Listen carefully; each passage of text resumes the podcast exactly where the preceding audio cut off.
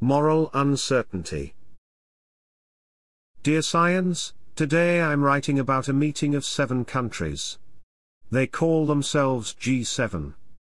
I expect you will easily find more about G7 in your vast and capacious memory stores.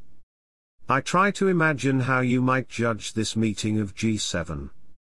The leaders came in their well-tailored suits. Like they were attending a happy, joyful family event and expecting to have a good time. The Chinese embassy in London said the meeting was irrelevant. The seven countries made some decisions. They will provide 870 million vaccines to developing countries. Experts believe 6 billion doses are needed. They want to match the vaccine diplomacy of Russia and China. I should have explained. We are still in the grips of a global pandemic. COVID-19. They reaffirmed the commitment to spend $100 billion to help developing countries move away from fossil fuels and support green technologies. It was running behind schedule. They will now catch up. The UK and US will set up a scheme to help fund decarbonisation projects around the world.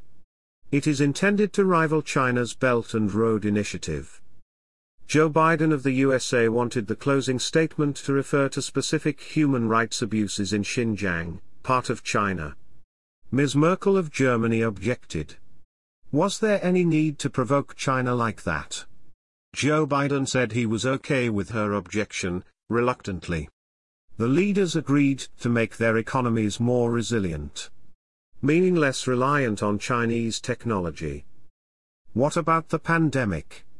The West and the East have not cooperated. They have abused each other, refused to share essential knowledge.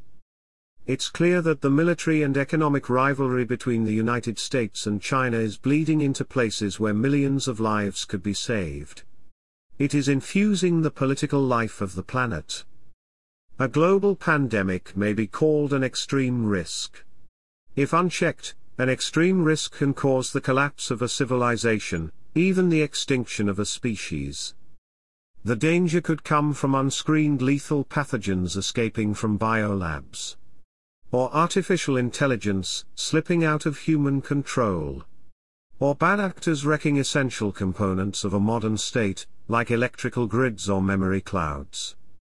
Moral uncertainty refers to the difficulty of making decisions between different interests, like the interest of numberless future generations as against the ambitions and aims of the present. Or the interest of one nation against the other nations of the planet. Richard Nixon went to China has become a kind of adage, signifying pragmatism, addressing problems where there is a joint interest, setting aside other differences. I wonder if anyone at G7 remembered that phrase.